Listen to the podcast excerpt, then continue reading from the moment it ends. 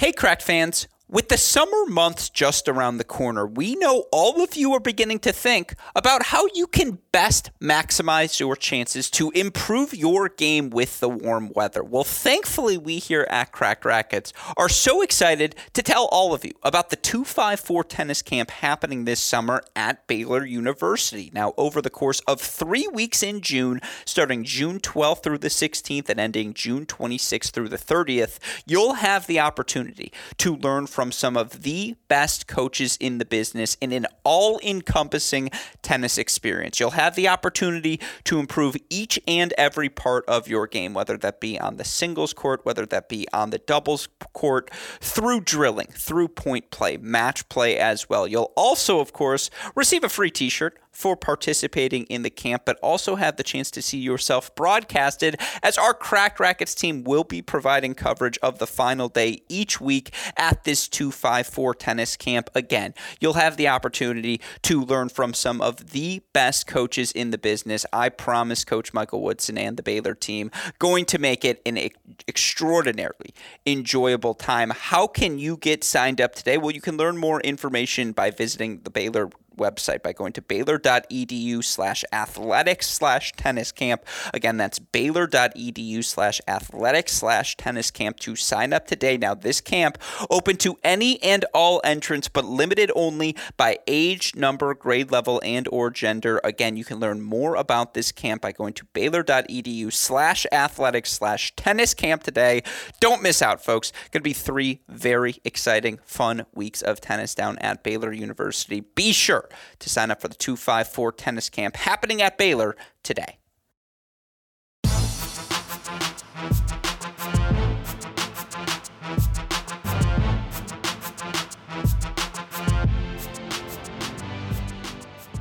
Welcome to the mini break, your daily podcast for the biggest storylines, results, and controversies from the tennis world. Today is Friday, June 3rd. That was a strange day of tennis at the 2022 French Open. Now, the headline coming out of the day's events Rafael Nadal is going to be playing for his 22nd Grand Slam title. Now, in his extended and well credentialed career, Rafael Nadal has never won both the Australian Open and French Open in the same season. He's now one away from knocking that accomplishment uh, off of his list. He advances past Alexander Zverev in a match that was it good? That's a question we can debate on today's uh, podcast, but of course, ultimately ends in an injury as Zverev tumbles over, severely rolls his ankle as we approach that second set tiebreaker. And look, we still had three hours of tennis from that match to analyze today, so I want to talk about Rafael Nadal's form. How is he playing heading into the final? How do we think he'll recover with just the single day's rest after this semifinal performance? Of course, who's going to be facing Rafael Nadal? It's going going to be Casper Ruud as Ruud advances to the first Grand Slam final of his career. Looked a little shaky at the start of his semifinal match against Marin Cilic, ultimately steadied the ship and really runs out the clock on what was a fantastic performance for Cilic at the 2022 French Open. Of course, ultimately, though, Ruud in the end able to earn a four set victory and for Casper Ruud. Had we said this, I know I've said this earlier in the week on the podcast, but had we said after the Miami final he was going to make the French Open final. I don't think any of us would have poo-pooed anyone who offered that sort of take. Of course, now we see Ruud manifest that take to life as he reaches his first Grand Slam final. I want to talk about his performance, talk about why I think he's peaking at exactly the right moment. Of course, coming up tomorrow for all of you is the French Open women's singles final. It's going to be Iga Swiatek taking on Coco Gauff. Swiatek on the precipice of securing her place in history. Certainly one of the all time starts we've seen to a season in WTA history. You add a Grand Slam title onto what she's already accomplished this year. Now we're talking special, one of the most special seasons, I should say, in WTA tennis history. Of course, Coco Gauff looking to earn her first Grand Slam singles title. Plenty for us to project in that match. And then, since we have a little bit more time, a little bit less tennis for us to break down from the action in Paris today. I want to talk and examine what's going on in Little Rock. Always a pleasure for us here in the United States to have Challenger action return to our shores. Certainly, if you look at the players competing and still alive in Little Rock, many of them with college tennis ties. So obviously, that's going to catch our eyes here at Cracked Racquets. As you can tell, though, it's another jam packed episode of the Mini Break podcast for all of you listeners. Plenty for us to dissect and get into. And if we're going to try and cover so many topics, always helps me to have some help along the way. Thankfully, I have that once again here on today's show. Joining me on the Mini Break podcast for the second time this week, I'm getting spoiled as a man you know best, as a writer on our website, crackedracquets.com, writer, of course, for his All About Tennis blog, for the Action Network, and so many other platforms. Of course, a man you know best as a returning champion here on our Cracked Racquets podcast. We know him as David Gertler. David, welcome back to the show, my friend. How are you doing today? Thank you so much for having me. I got to say, we got to talk Murray Nakashima too. That's uh, another good one. We should sneak in at least five minutes. You know what? I'm going to make a note right now in the outline. Five minutes on all the action happening on the grass courts as well. I'm just not ready, I think, mentally, physically, emotionally, more than anything else, to turn my attention to the grass courts, David. Just to see, uh, you know, again, that brand of tennis and then have to really open myself up to the conversation of does this Wimbledon matter? How serious are are we going to see players taking it? Will we see a wave of withdrawals? I'm just not ready to tackle that subject. That's why I've been putting it off. That said, if you go look at the draw this week in Surbiton, it's a pretty damn good draw.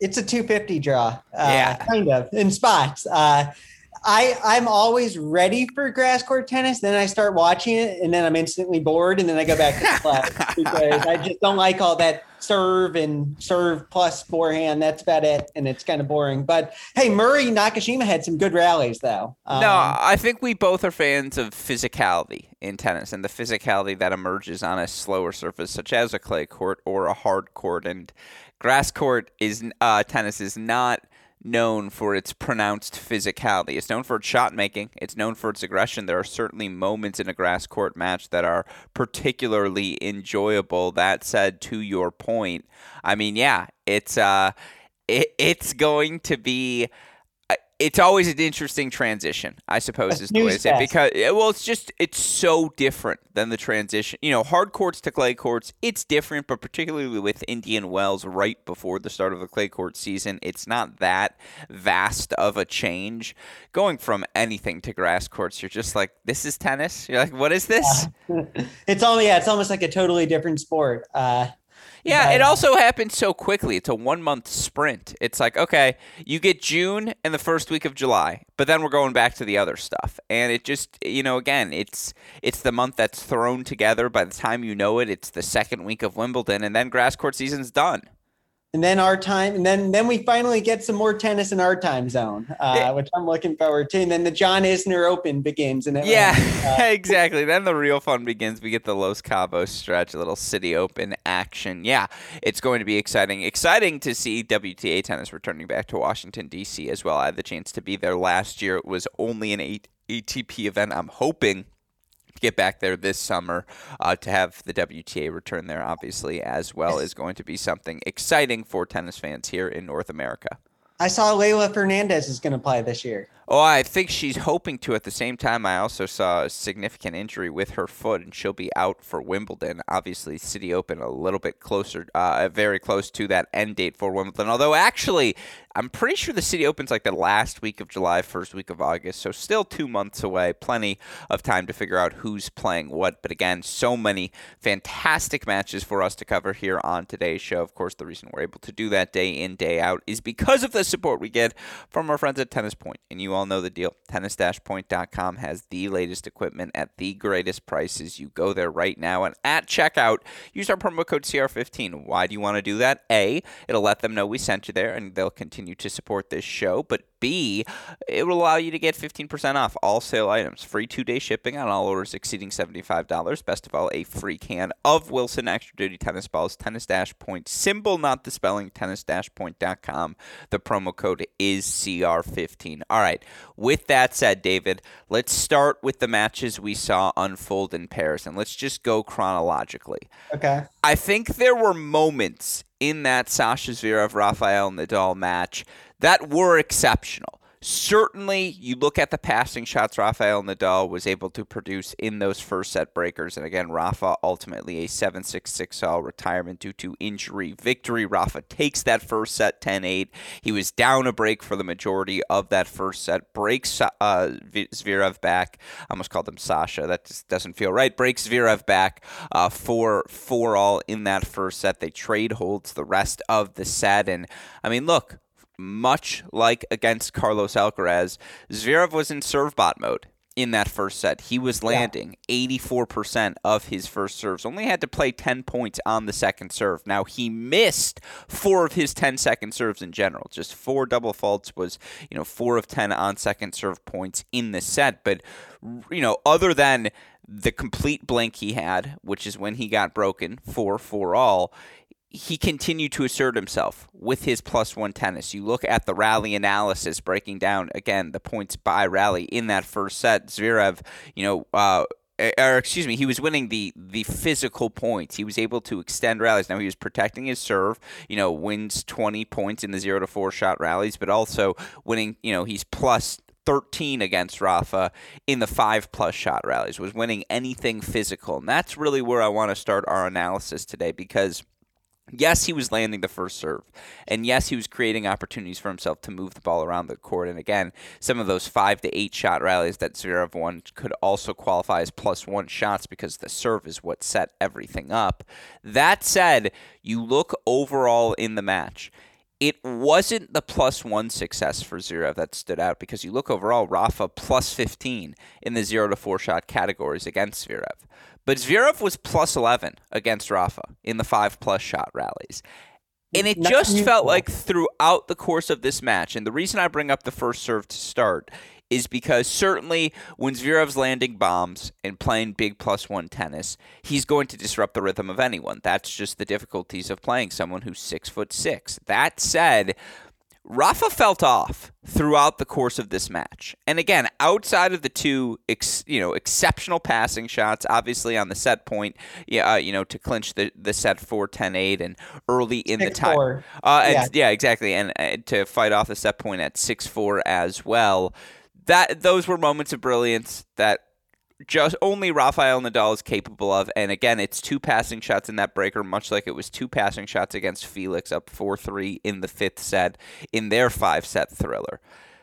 That said, again, Zverev was up a break for the majority of the second set as well. He had the opportunity to serve for that second set. And yes, Sasha Zverev ultimately blinked. And I want to talk about the him side of this equation momentarily. But as you look at Rafael Nadal, again, 7 6, 6 all in the second set, three hours, nine minutes on court, ultimately he advances. Yes, it was know, only a two set match. But I actually think this is probably the sloppiest tennis he's played in this entire French Open. Is that fair, David? Yes. And I would also say that Zverev's retirement, I think, saved his tournament whether win or lose. I don't. His foot, I think, is getting pretty bad. It, the depth on his shots today was not what we expected. He only won in the second set 40% of his first serve points, eight of 20, and 48% of his second serve points. He was broken four times in the second set. He's lucky. I mean, Zverev was not great on serve in the second set either. He was also broken four times, but I just the lack of ability to consistently hold serve was very concerning for me if I'm an Nadal fan. And I think that he should be able to he again, I think that the fact that he didn't have to play 5 hours which today which was it was on that track is going to be huge and I think he should be able to get past Casper Ruud, but he's but as he as we've learned also today, he's definitely out for Wimbledon. I don't know. I think his foot is worse than we're than we think, and I am concerned about the foot. And I wouldn't be shocked if if he retired in the final. I really wouldn't. I think something serious is off. Something was really off today. Well, I, you look at the numbers for him 21 winners against 26 unforced errors. You know, on paper, that's not particularly atrocious. But again, you're looking at a guy who went plus 14 against Novak freaking Djokovic in his yeah. quarterfinal match. And, you know, for Rafa, you mentioned that second set. How many plus one forehands did he miss in the net or spraying out wide? And again, the success Zverev was able to have with his cross court forehand, the depth, the pace, the sting of that Rafa down the line shot, it wasn't generating the errors I anticipated the heaviness of that ball would generate out of Zverev. And we should talk about the conditions because, of course, there was rain in the area. They ultimately play this match under the, the roof. It added to the humidity, it slowed things down immensely for both players. The match became a physical slog. Again, three hours of play in under two sets of tennis. Crazy. That certainly played a factor in why Rafa's shots didn't seem to have the particular sting that they usually did. At the same time, it was how he adjusted. 17 of 26 at the net. I don't have the drop shot number uh, uh, Uh, in front of me. I know he hit 27 drop shots according to the stats in the match. I imagine he won about 20 of those 27 points, probably, you know, two thirds of, or, you know, a little bit over two thirds, 70% range. And just he found little cra- cracks and little angles and did a great job of once he you know did he abandon all positioning on the Zverev first serve? Absolutely. But what he started to do is just moonball that return back and Zverev didn't take it as an overhead didn't try to serve and volley let that return bounce and the you know again eventually Rafa found his range and was able to land those returns right next to the baseline or beyond the service line and just get the point back to neutral and that's when the nerves would creep in for Zverev the errors would creep in for him. Now, there were times when, again, his aggression was outstanding. And I mentioned the 21 winners to 26 unforced errors for Rafa. 40 winners for uh, Zverev against 47 unforced errors. This match was played on his terms. This match was on Sasha Zverev's racket. Again, he was up a break in the first set. He served for the second set. I don't think that's a hot take to say, but he was also 21 of 45 at the net, which is indicative of Rafa would either dip the first passing shot at his feet or just make it a tough first volley. Zverev wasn't always confident enough to put that first volley away, and Rafa was moving well enough and was good enough to make those passing shots and keep the pressure on Zverev and find whatever it, it was in that second set, I believe, in terms of breaks of serve. Yeah, four breaks of serve for Rafa in that second set as well. I mean, again, he was his worst he's been in the tournament, playing against arguably the guy who's been the second best player in the tournament. And he was still up 7 6 6 all and had the momentum on his side when the injury happened. That's true. I, I still just think Zverev kind of choked it away both sets. You're right. He I know Zverev was the better player. Yeah. I, I just don't the the you brought up the net. I was gonna I was gonna touch on the net uh, when and I, when you brought it up. I 24 out of 45 for Rafa when shot when Sasha approached the net. That's very good. I'm surprised that Zverev kept approaching the net as often as he did. I guess he wanted to follow up, you know, on his big ground strokes. Like like I said earlier, Rafa was landing a lot of his ground strokes short in the court, which allowed Zverev to move forward. But it's so tough to approach the net against Rafael Nadal, as we saw in the first set tiebreak. I yeah, I mean, Zverev against Alcaraz served brilliantly, and and then the second set, Zverev his his first serve percentage dipped from 84% to 67%. He only won 46% of his first serves and 36% of his second serves. As you mentioned, he was broken four times. If you look at those service numbers, it's just shocking it was even that close. Yeah. I but the thing is, when I look forward to the final, can Casper, do you really trust Casper Ruud to win that match in best of five, Roland Garros final, his first Grand Slam final? Because the opportunity is there. Well, i will answer that question throughout the course of this podcast, I promise. But let's put a note on the Zverev, who obviously goes down with an ankle injury, and it's always worth mentioning when you bring up Alex Zverev. He faces significant allegations uh, of serious abuse of his former girlfriend that have been written about in both Racquet Magazine, Slate.com. You all can go read the pieces, and to some extent, the ATP has absolutely been bailed out because the idea of Zverev knocking out Alcaraz, knocking off Nadal, being a Grand Slam winner while those allegations remain unaddressed by the ATP Tour, spotlight would have been on them. had Alex Zverev captured this title. And that's one piece of the equation you always should discuss when bringing up Zverev. At the same time, if they're going to continue to allow him to play, you have to address the player we see on court his ability in the outer thirds of the court, particularly on clay, are almost, you know, again, it's the elite tier. It looks at times, especially with his backhand out of the corner, yep. like Novak Djokovic, and just the pace he can find down the line. Rafa started incorporating some serve and volley in that second set to just try and mix things up. And a couple of times, Rafa was up 40 love or, you know, again, 40 30, 40 15 points, would try to throw in that serve and volley, and Zverev would be able to just extend and dip that backhand low at the feet, and Rafa wasn't able to execute the easy plus one volley there's like three people who can do that. Zverev is one of the. It's probably Zverev, Djokovic, and a locked in Nadal and Medvedev on hard courts. Like that's the list of players who can do that right now. And uh, to what we've been saying, he served for the second set.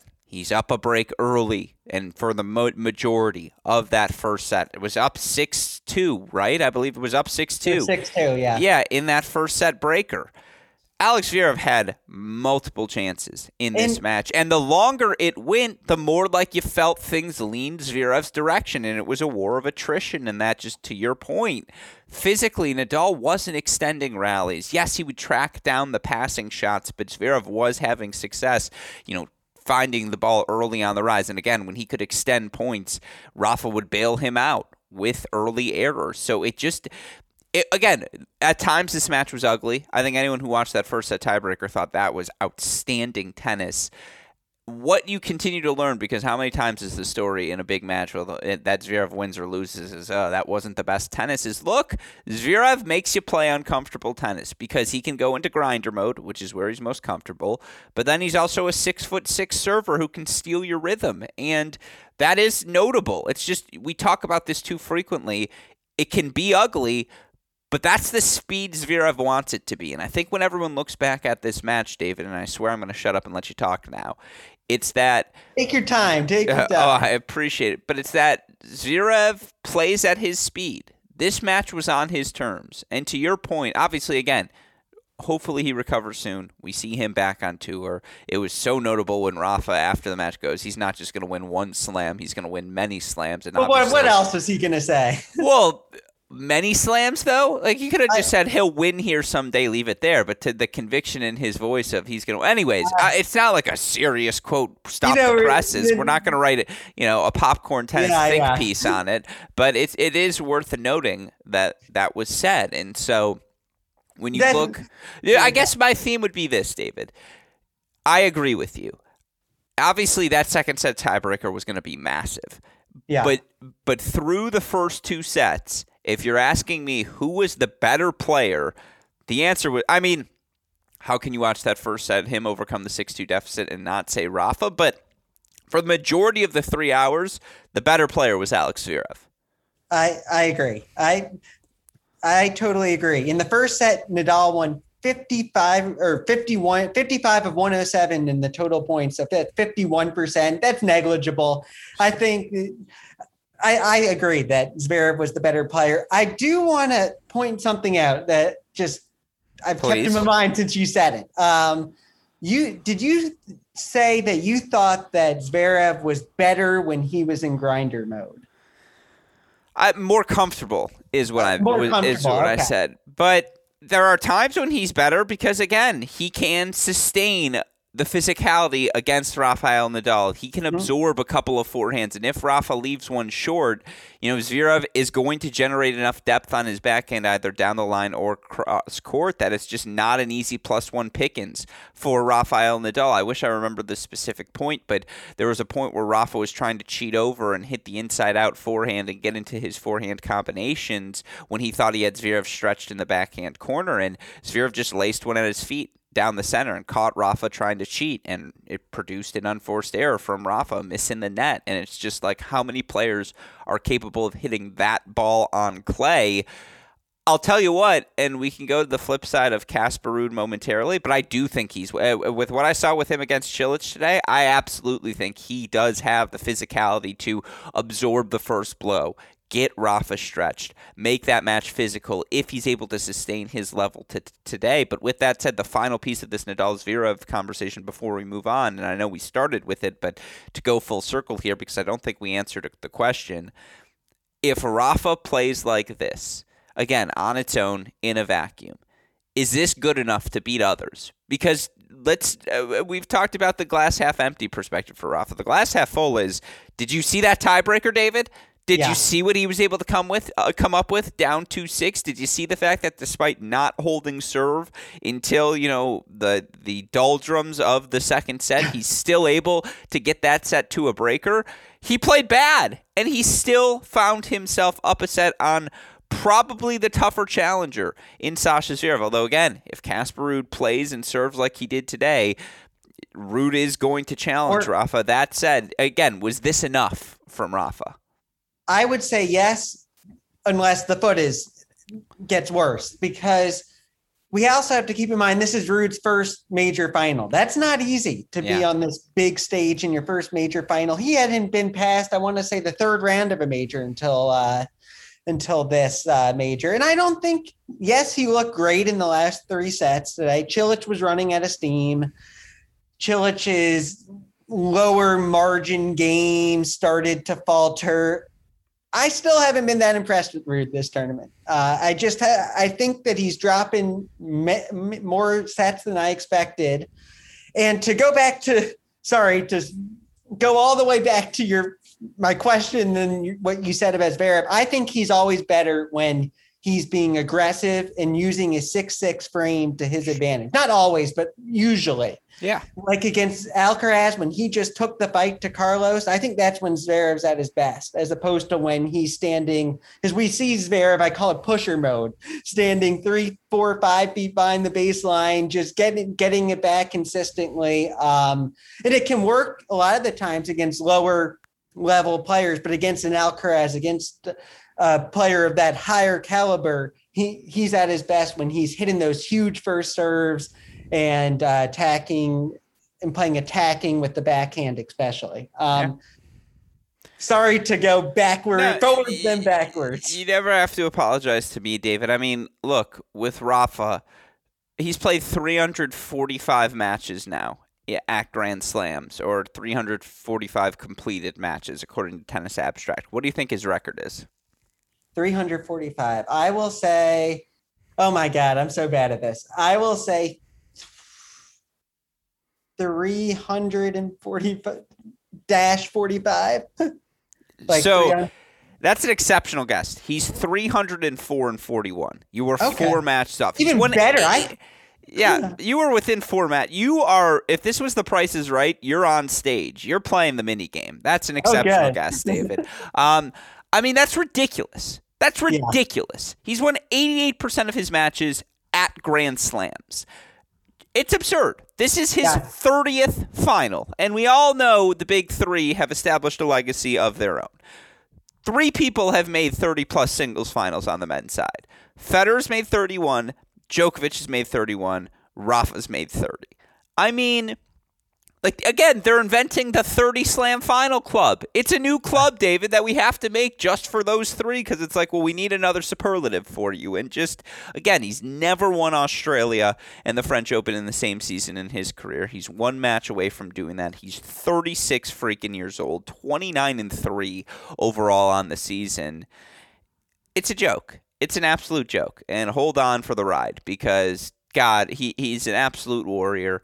I mean, again, the idea of him having a two slam lead, if you're Novak Djokovic going to that U.S. Open, you're tied at 20, Rafa's out for the season with injury, you're thinking, I'm going to take the lead. I'm going to be the guy. I yeah. am, like, I could finally pad my stats and put this GOAT argument to bed.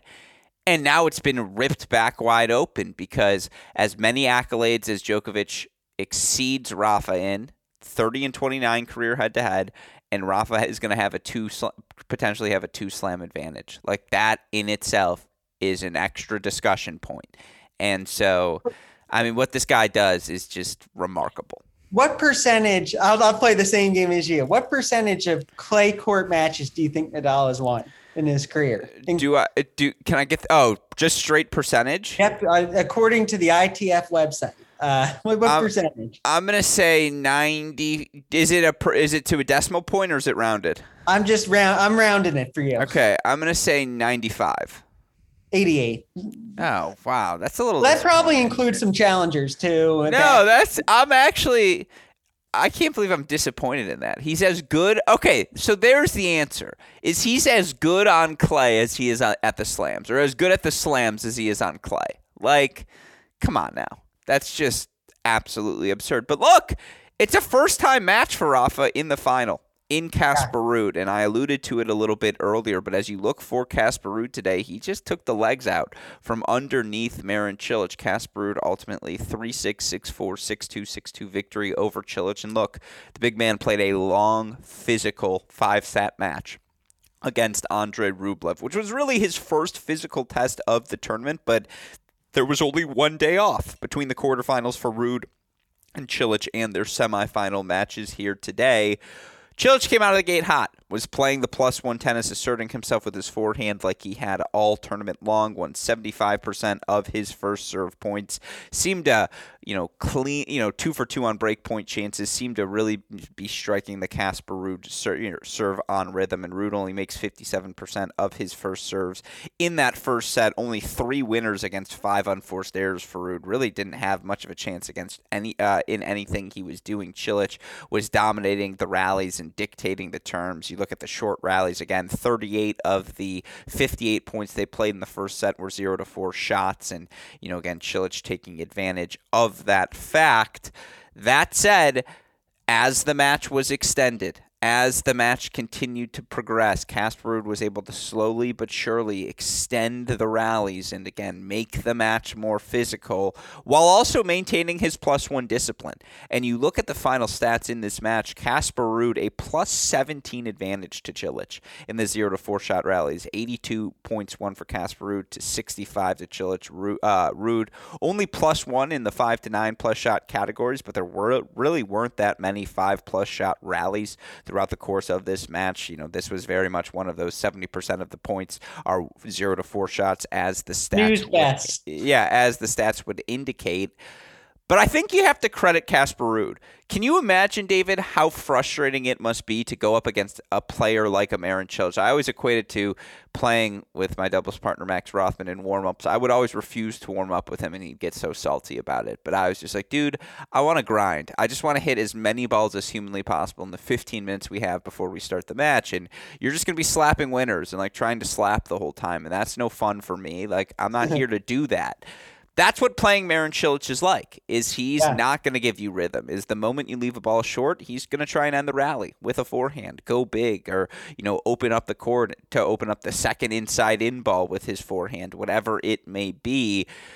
Ruud never wavered. He continued to hit his spots extraordinarily well throughout the course of this match on his first serve, and you look for him overall 16 aces uh, throughout the course of this match for Casper Ruud. He was disciplined with his plus one execution. He found ways to extend rallies physically, was hitting the backhand out of the corner with as good of depth as I have seen from him throughout the course of this 2022 clay court season. You're right to the point you were making earlier, David. He wasn't exceptional but he was really good at everything. And again, given some of the shakiness we saw from Rafa today, is this version of Casper Ruud's really good? Good enough, or dare I say, great enough to pull off the upset of upsets in his first Grand Slam singles final?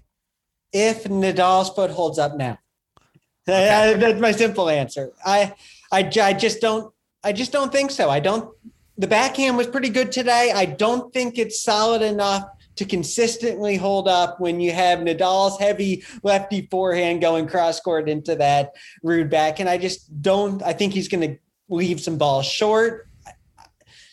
It's going to come down to can he serve like he did today? Six, like you said, 60, 16 aces uh, and zero double faults. He won 64% of his second serve points uh, compared to Cilic, which only won 44. He won 71% of his first serve points compared to Cilic, only won 68%. And he served 64% uh, first serves, and he's got to keep that first serve percentage probably above 60% um, and only broken twice over four sets. So I do think that if he can serve like he did today and get a bunch of forehands – he has an outside shot, especially if Nadal's foot's not okay. But like I said earlier about that first Grand Slam final, I don't believe in his backhand, and he's been dropping sets. You know, not just to Cilic today. He's dropped sets all tournament, and it hasn't been. Yes, he's on a. Uh, you know, he won Geneva the week before, so he's right now on a. Let's see, a four, eight, a ten game or ten match winning streak. But I've seen. I think last season before the loss to Davidovich, uh, he played better tennis, clay court tennis than he has. But today was a step in the right direction, and it's just to get back to what you're saying about Cilic. It's just so disappointing that because Marin Cilic, yes, he doesn't play the style of tennis that I like, but he seems like a really nice guy, and I really wanted to see him in all four. Uh, major singles finals, which he was a match away from doing. Um, and so he just his serve let him down today. Like I said, 68% first serve, 44% second serves, uh, 10 aces, which is a lot, you know, for a lot of players, that's fine. But for Cilic, you know, given that I think he had 33 against Rublev, that's not good enough. He was only broken twice against Rublev. He's broken five times today. Um, and really five times in the last three sets. So the serve, he just didn't have enough in the gas tank, and Ruud's level improved uh, from his previous tournament or previous matches. So. So here's the thing, David. Looking at Casper Ruud's resume via Tennis Abstract, and shout out to Jeff and the team as always. Casper Ruud has played 21 total clay court tournaments since August 2020. He's made the semifinals or further in 13 of the events. 13 of them. That's pretty damn good from Casper Ruud. And I think because when you look at the mechanics of this year's clay court season, the early loss to Dimitrov in Monte Carlo, the losses to, you know, Carreno Busta, Van de Zandschulp, Lajovic in Barcelona, Munich, Madrid, respectively. The thing was, he started to find his rhythm by the end, started to find ways to learn, uh, to win ugly. He, you know, makes that semifinal in Rome, plays the week before the French Open, wins in Geneva as well. And I think the thing that's most impressive for Casper is does it look like there's any physical wear or tear on the 23 year old's body? He's now won, what, uh, 10 consecutive matches, and yet he looks as fresh as if it's the first round of the tournament, as if he has had a week off. And, you know, that was the opposite for Marin Cilic, obviously, here today. The balloon definitely burst for him, especially in set number three when Casper Ruud got that early break of serve. was a deuce game, and, you know, Cilic was able to fight off a couple of break points before Ruud just able to land a Rafa-esque deep, loopy moonball return that was just neutral that eventually draws the error from Cilic as he tried to hit the swinging volley you know, yeah, much like Zverev, there were moments where Cilic had overheads on his racket that he sent wide and sprayed in big moments, and there were certainly some opportunities for Cilic in set number two. That said, when Casper was able to get that breakthrough and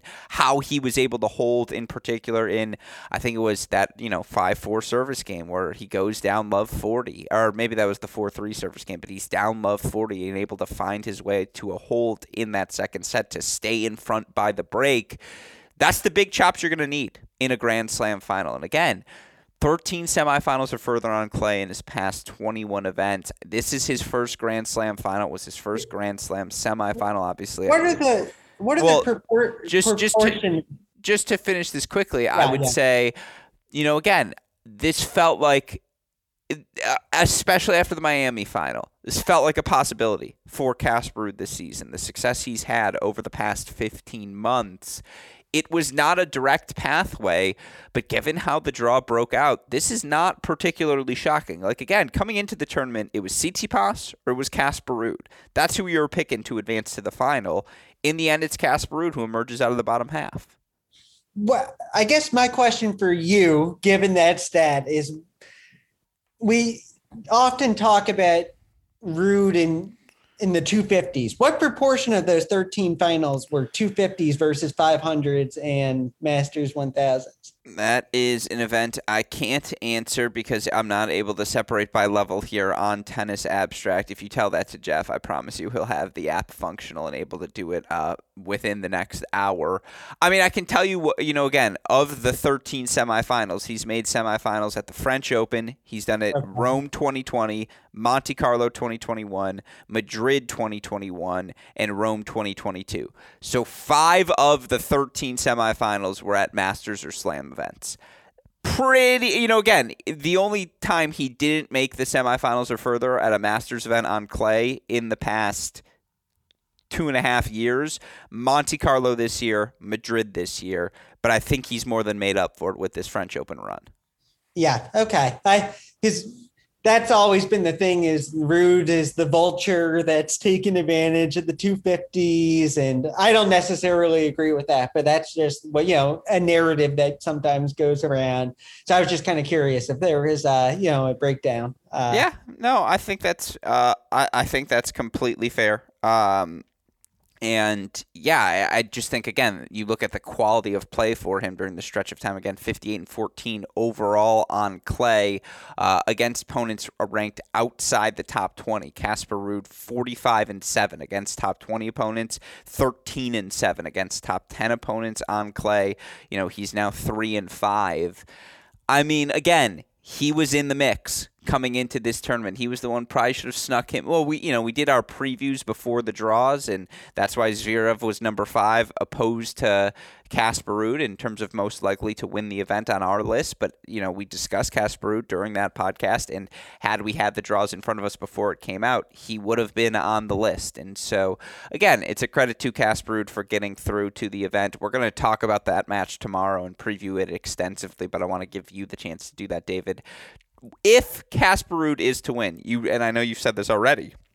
You really just think it's let's say Rafa plays the match from start to finish. He's not bowing out due to injury. What what is a Casper Ruud? I mean, tough to say, but what does a Casper Ruud victory look like?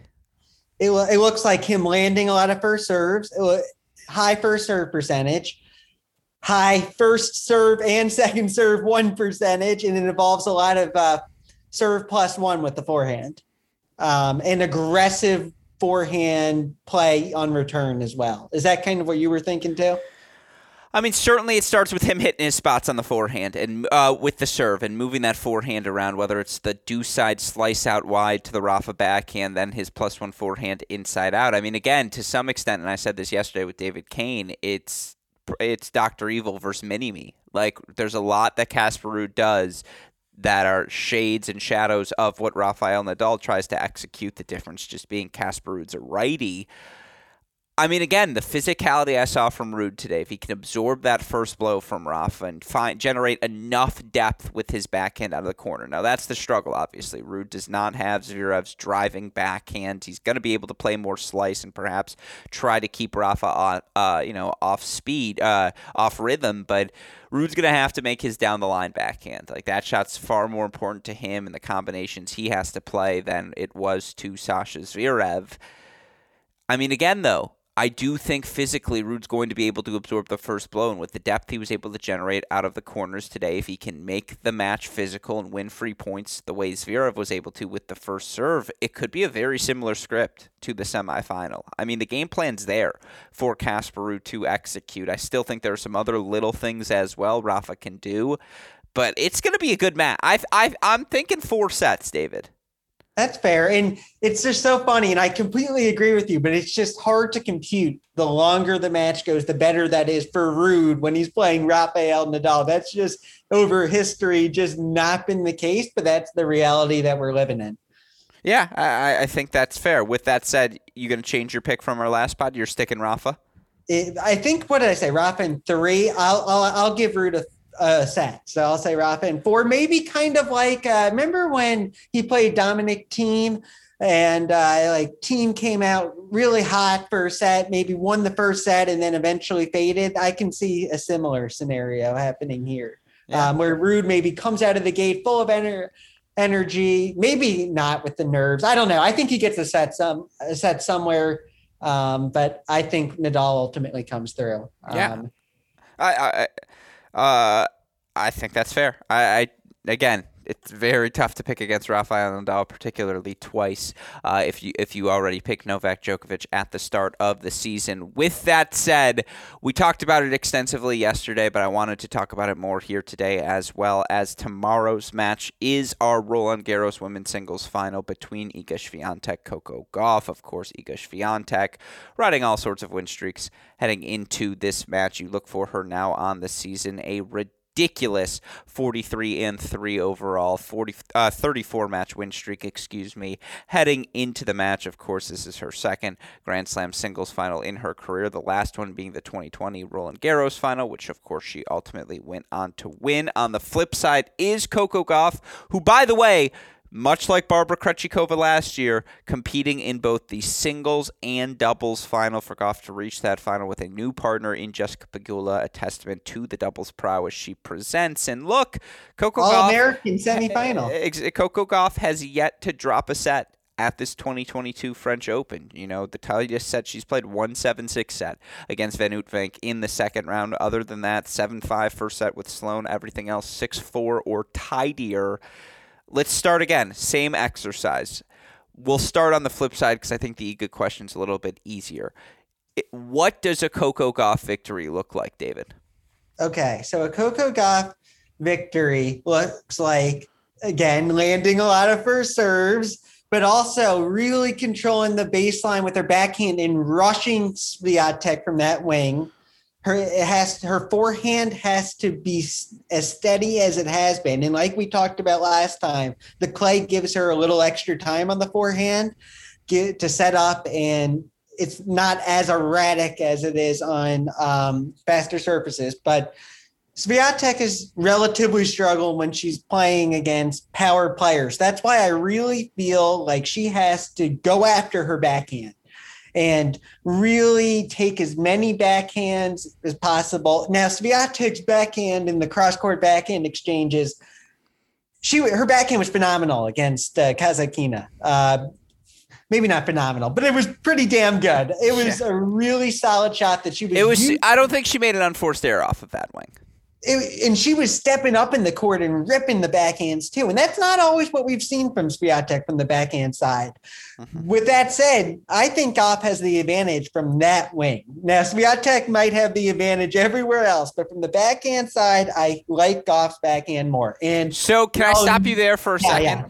Just because, and I want to let you keep going piece by piece. I apologize. Oh no, no, dude, do not. No, apologize. but you're right. I don't apologize.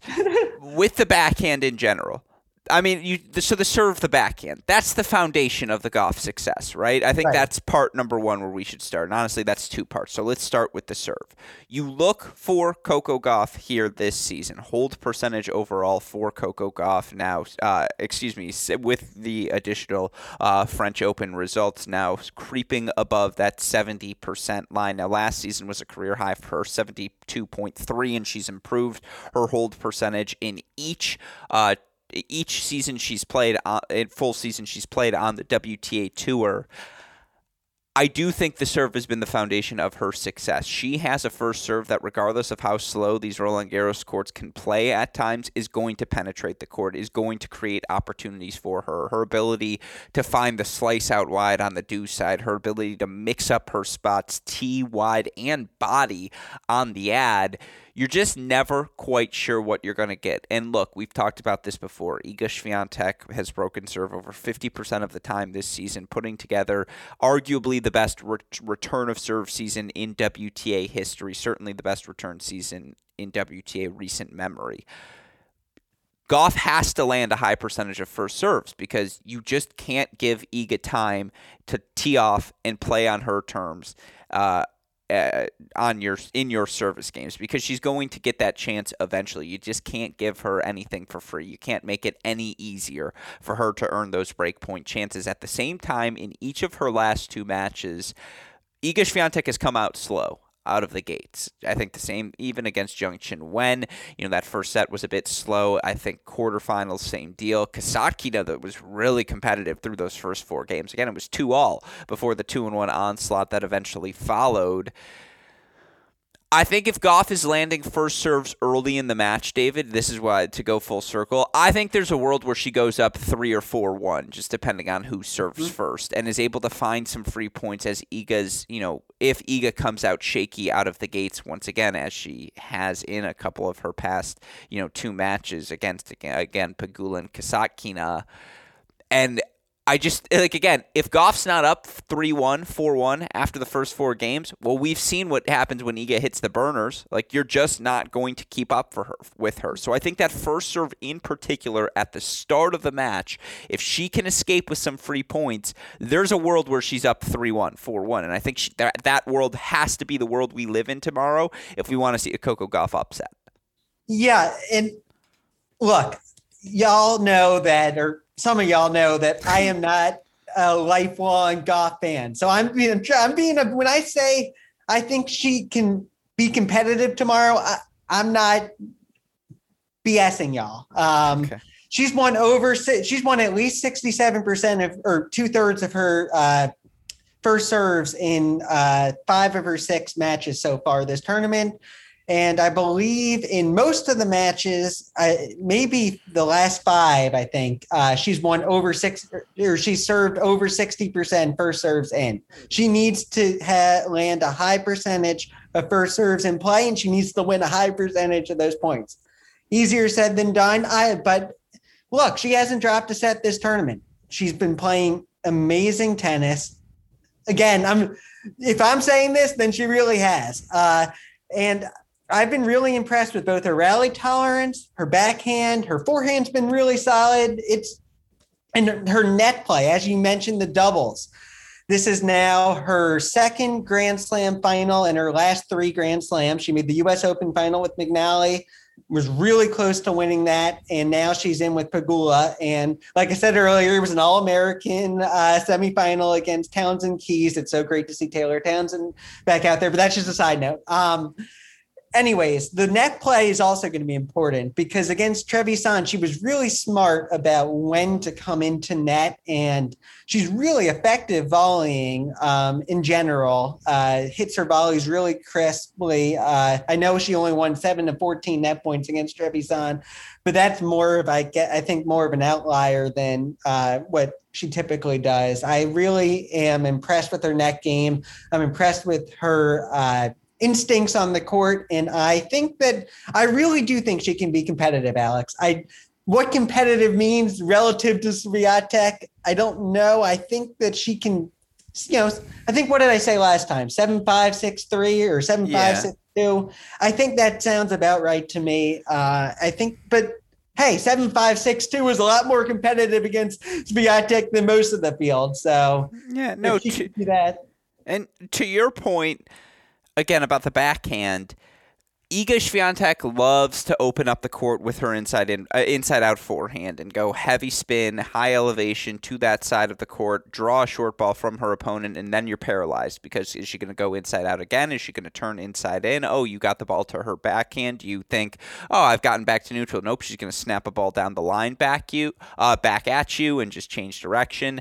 The difference is, to your point, that ball, which is one of the foundations of where Iga builds her success, is going to be better absorbed by by Coco Gauff. To your point, she just has better strength on that backhand wing, getting in and out of the corner than 94% of WTA players, maybe even higher than that number when she's striking the ball her best. Now, the issue is the heavy high topspin forehand, the drive of her backhand into the Coco Gauff forehand wing. I don't care that it's not a clay court. Iga's weapons are going to disrupt your rhythm regardless of surface. And Coco sure. Gauff obviously has a forehand that is very disruptible in its rhythm. And, you know, again, if she, early on, if Swiatek's not landing the first serve or she's throwing in kick serves, Gauff's going to have more time to load on that wing, to take her bigger cuts on that forehand and, you know, open up space for herself, generate depth. I thought her on the run forehand against Trevisan was probably the reason she was able to separate so well at the end of that first set and early on in that second set she was just roping that ball with depth and you know so, such great accuracy and she's going to have to execute that well obviously again against Iga. I just can't she keep up with the relentlessness of Swiatek? Because even if Swiatek has a bad opening 20 by the hour mark of the match she's in cruise control and she's in Iga mode and I just don't think anyone's going to beat Iga mode. So again, I, my number was seven five six two. I think Gauff is going to go up early in the first set, but I think Iga finds her gears, and again, with this Grand Slam title, will be in the pantheon with the Selises, Navratilovas, Grafs, and you know Evert, Serenas in terms of the five, you know, players with the best starts in WTA season history. She's already right there. Grand Slam semifinals in Australia, finals at the French Open. A title here puts her over the top. And then you have to remember oh, again what the a 35 match win streak. She's already over the top, I should say. But this one, it's the Mount Rushmore pantheon sort of season. I do agree, but Bart, her biggest competition retired. Uh, yeah, but is that her fault? No, but it is a you know, something that at least. No, it's a know. footnote to discuss in the season. But again, she's also 21. Like, it's not her fault that she's better than everyone already. Like, I, I yeah. would it be great to see Bar again? That's a discussion. Let's see what happens in the final. We're both taking Swiatek in straight sets. I mean, there's a reason yeah, we're doing that. You look at the money line, Iga Swiatek minus 600 tomorrow. Now, I do think it's interesting. Money line first set, Coco Gauff plus 330. That might be what I like the most over 18 and a half games tomorrow, which would be 6 3, 6 3 or closer, and 7 5, 6 2 does just hit that 18 game mark. Interesting. So that would be the under, which is plus 115. 18 and a half is a good game mark. They know what they're doing. The number I would hit, how about this? Over nine and a half games in the opening set, plus 130. That's my pick of the day. I, I never that like that though, because what if Swiatek serves first and then no, and then but uh, but either way, then then it's a 6-4 first set because I I just think Gauff is going to be up a break early in okay. at, at, the start of the. Match. I think she has to be, otherwise it's going to be a blowout. And you know, again, there's a lot of fun things. You can Iga Swiatek to win, hit the most aces, and the least amount of double faults is plus five fifty. I don't hate that either. That's a it fun. Is, that's a fun one. It is important to note, I think, that at least to my eye, Gauff did look more stressed than Swiatek in the semifinals. I thought. Sure, but now she's through to the final and she's the significant underdog. And normally playing in your first slam singles final would matter, but she's been in a doubles final before A and B. She's such a significant underdog against Swiatek that that's what you're worried about. You're like, I just don't want to lose 0 0, let alone you know, again, regardless of the slam final, I got to be focused and locked in. Otherwise, Iga's going to blitz me.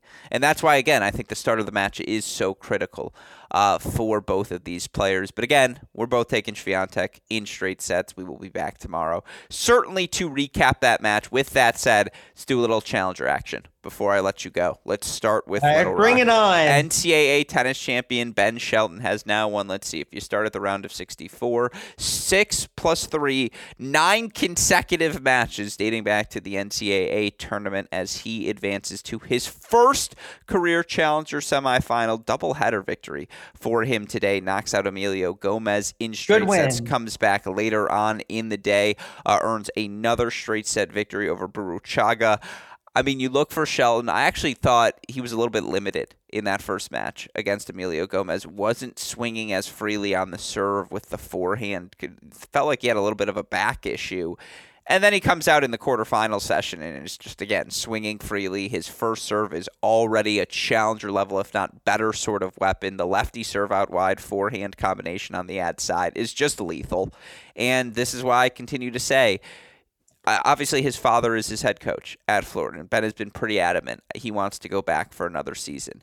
If he plays um, enough matches, he's just not going to be able to because he's going to be top 200, and at that point, I don't know if you can go back.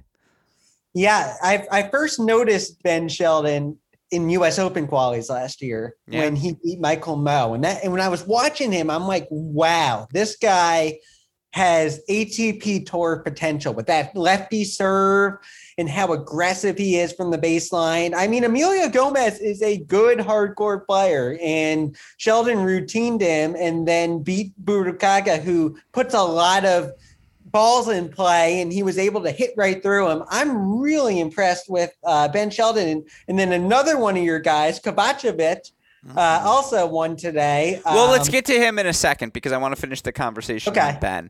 Lefty Six three six four. We're gonna have him on the podcast next week to talk about oh, you everything. Are? Yeah. What do you think? Because uh, he kind of pulls up on the forehand, right? And it's just like a kind of a windshield wiper sort of thing.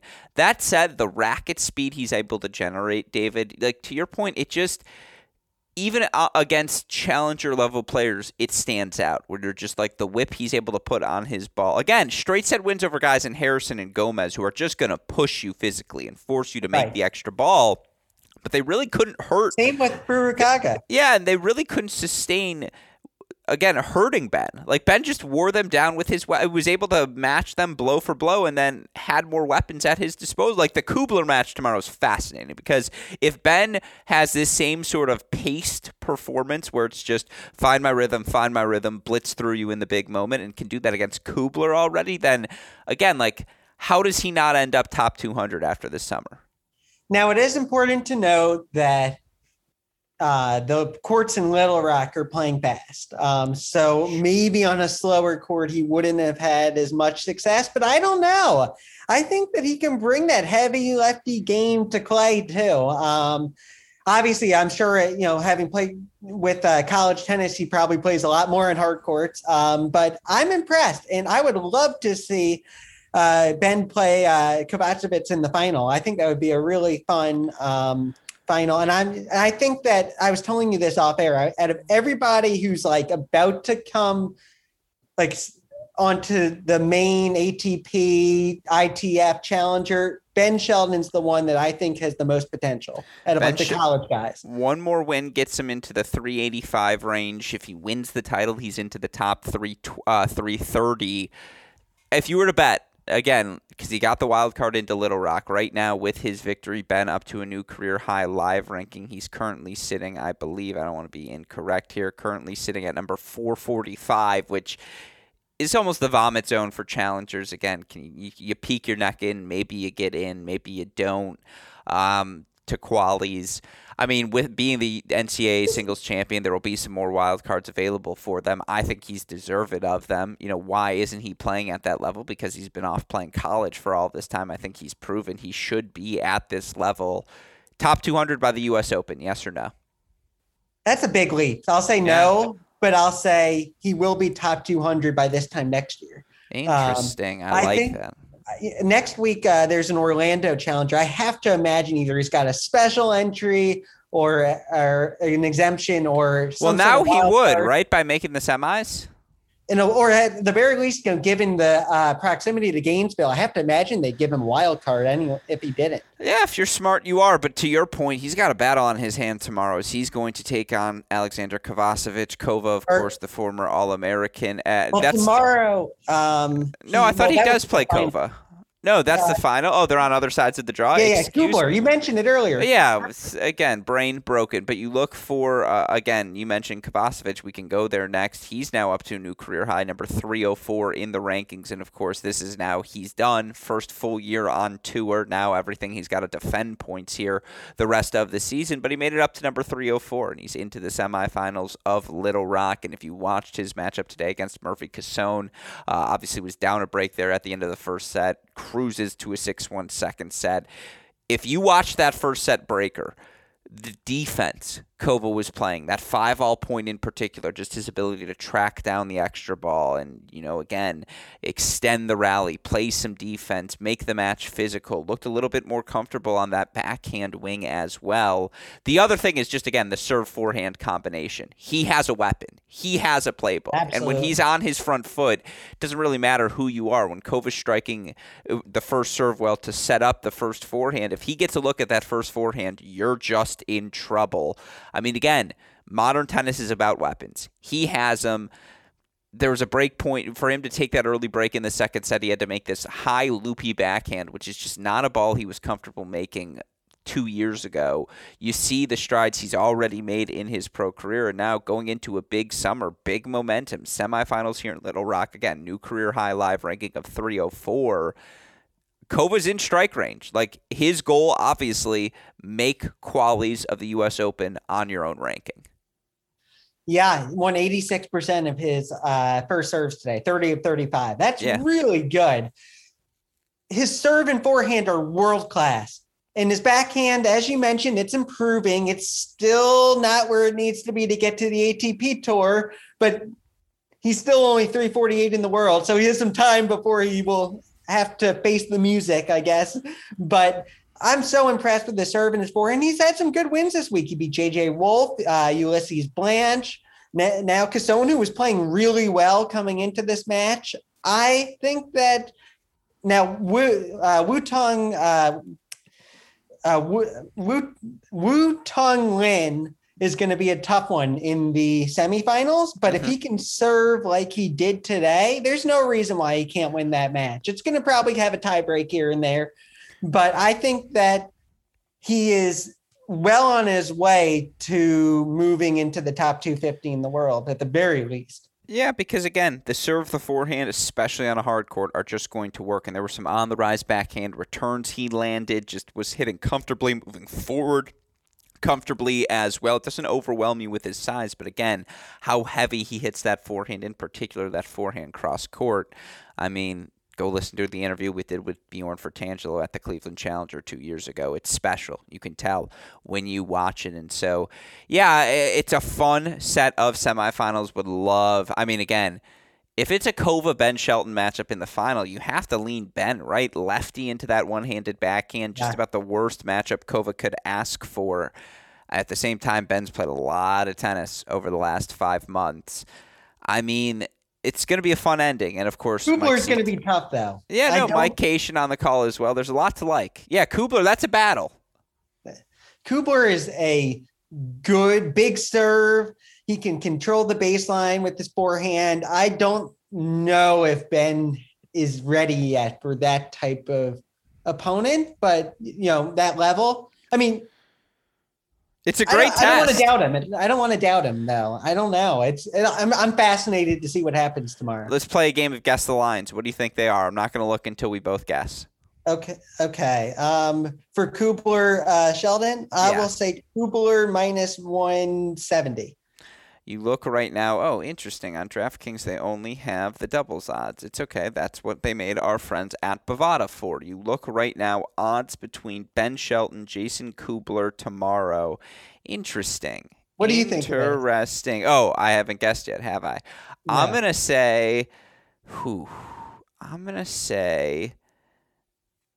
I'm gonna say Kubler minus. Well, I mean, the thing is, they don't know him like I do, so I might even say Kubler minus 200. Like, honest to God, that might be the better bet. But guess what? They don't have the odds right now on Bovada either, so something fishy might be up. I guess we're still waiting to hear what time everything is tomorrow, and they're trying to figure out the schedule. Tennis odds are never on. T- it feels like they. Yeah, uh, it's tough because you got to change them every day, right? And so it does get a little bit tricky. Uh, that said, we do have odds for Surbiton, and that's where I want to end today's conversation. Uh, obviously, you look as you mentioned Andy Murray today with the straight set victory, tightly contested over Brandon Nakashima. Nakashima got a good win, by the way, over Stefan Kozlov early in this tournament you look tomorrow, I mean, the best matchup of the day is Swiatek Gauff. But I mean, Murray Kudla in the semifinals of Surbiton. I'll tell you what, the only time grass court tennis gets physical is when it's those two playing and how well they keep the backhand low and just move it around the court.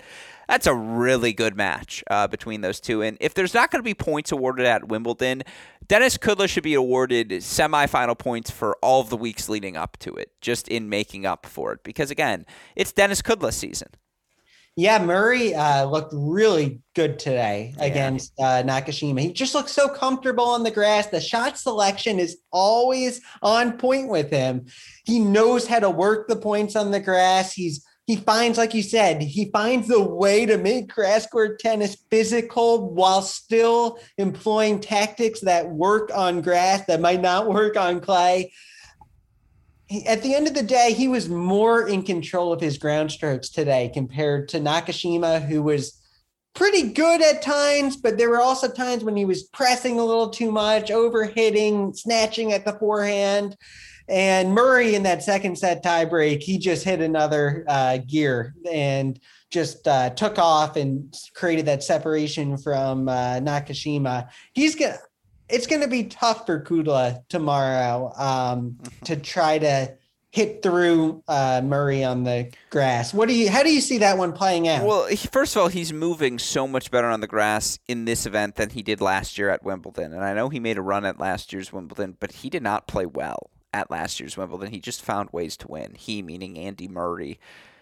Kudla's a different sort of beast. I mean, you look for Kudla today, straight set win over Purcell, just again how well Kudla hits the return of serve on this surface and how smart he is about opening up angles for himself and how low he keeps the ball. I mean, again, Andy Murray had a physical match today against Brandon Nakashima and, you know, played a six and six match in his round of 16 battle as well. I'm a little disappointed that we didn't get to see Paul Jubb or Jack Draper make the quarterfinal, semifinal day because I think those are two young Brits. Obviously, Jubb, South Carolina ties, former NCAA champion, uh, worth watching. Jordan Thompson into it as well. Shout out to Jordan Thompson, finally playing some good tennis. Much needed result.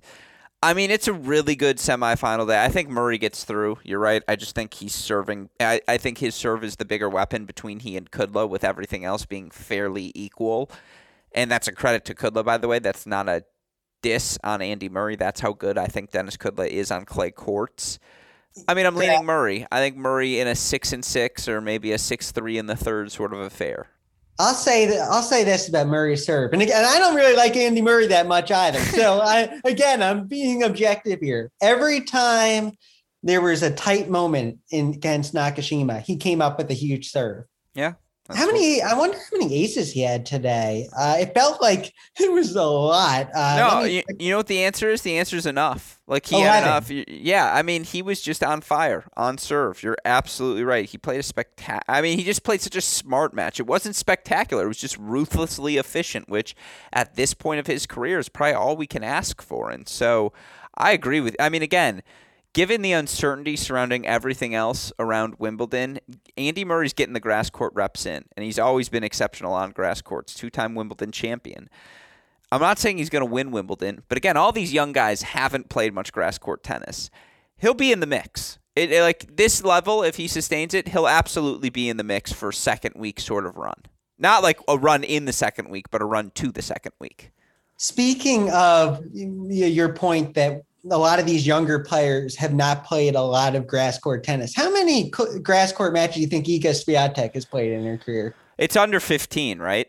Yeah, it's 12. It, yeah, it's no, matches. it's laughable. Like again, Andreescu's played like fewer than 40 clay court matches in her career and you're like, "What? Like really?" Um, It's also because of the pandemic. No, break. that's what it is. It's that's yeah. why everyone's grass court numbers in particular are nuked because it got canceled in 2020.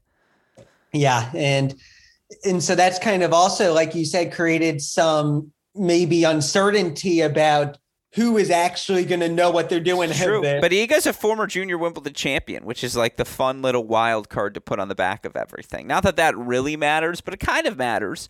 Uh, and so, no, it's fascinating. But again, with all that said, uh, as always, my, it's a pleasure to get the chance to speak with you, David Gertler. Do you have any things to plug that we should be waiting for here on Championship Weekend? Well, I, I contributed to a best bets article on the women's final tomorrow. Uh, I am going over 19.5 games. Uh, Interesting. Uh, so you like it close. Five and three, by the way. That's 12 plus, that's 21. That counts. I I don't know is seven five six three close. I guess relative to Swiatek it is. Yeah. Uh, but yeah, so if you want some analysis on that, I, I can't say my confidence is too high on that one. Um, just because it's Iga Swiatek and we know how she raises through players. But no, I like it too. Seven five six two for me is twenty games. Like that feels like a good number. One close set, one less close set but that's and then I'll have a bunch of grass court stuff coming up next week. Uh, I can't again, like you said, it's just such an abrupt transition. Yeah, all right, we like to hear it. Well, again, everyone can find it all uh, find his work at Tennis Blogger One. Of course, uh, second time we've gotten the chance to speak with David Gertler. But if you'd like to hear from a different David, David Kane, on more thoughts on this women's singles final, go listen to yesterday's podcast as well as, again, we're rocking and rolling here at Cracked Racquets, providing all of you with the coverage of the year's second Grand Slam. We believe you deserve, of course. If you're looking for more coverage, head on over to our website, crackedracquets.com. Of course, like, rate, subscribe, review to all of our podcasts. Share them with your friend. A shout out, as always, to super producer Daniel Westoff for the of an any job he does day in, day out, making all of this content possible. Shout out to our friends at Tennis Point as well, tennis-point.com. The promo code is CR15. With all of that said, for the fantastic David Gertler, our super producer Daniel Westoff, our friends at Tennis Point, from all of us here at both Cracked Racquets and the Tennis Channel Podcast Network. I'm your host, Alex Gruskin. David, what do we tell our listeners? That's the break. And we will see you all next time. Thank you as always, my friend. Thank you so much for having me, Alex. I really appreciate it.